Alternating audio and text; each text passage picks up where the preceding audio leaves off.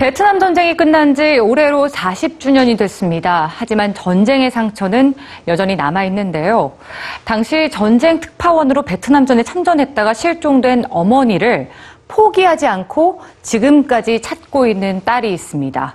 흐엉리 씨를 뉴스주에서 만나보시죠. Hello to all EBS TV news viewers. My name is Huang Li, and uh, I am currently a journalist with uh, the British Broadcasting Corporation.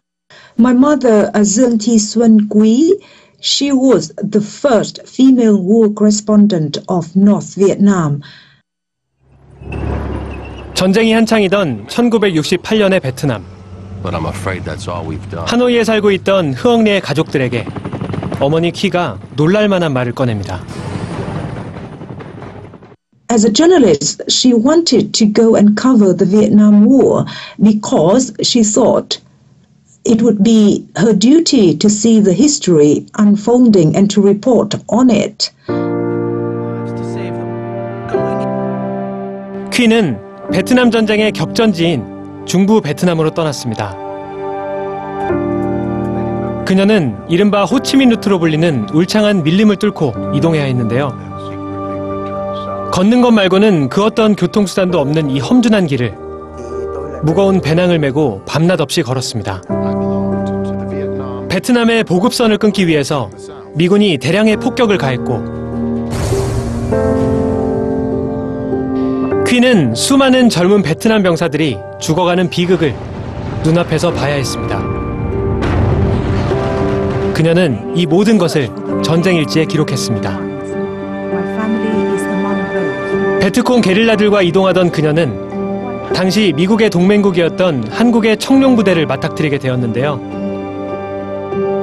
한국군의 총격에 퀴는 부상을 당했고 그 뒤로 다시는 그녀를 볼 수 없었다고 합니다. 무려 300만 명이 넘는 전사자를 낸 이 참혹한 전쟁이 끝나고 흐엉리는 하노이 거리에서 깃발을 높이 흔들며 행진했습니다. We celebrated the return of my father and, of course, the end to the Vietnam War. But in the evening or at night, we would quietly mourn my mother's death. 그 뒤로 지금까지 흐엉리와 가족들은 퀴의 유해를 찾기 위해 그녀가 마지막으로 실종된 곳과 인근 지역을 수없이 수색했습니다. 그리고 한국과 미국의 베트남전 참전 군인단체에도 도움을 요청했습니다. Please, you know, tell me who should I speak with or if someone could remember something that would help us to search further for my mother's remains. 흐엉리는 어머니를 따라 저널리스트가 되었습니다. When I was in uh, conflict zones, for instance, you know, I just couldn't help thinking of my mother, you know, what was like for her covering battlefields and conflicts and so on.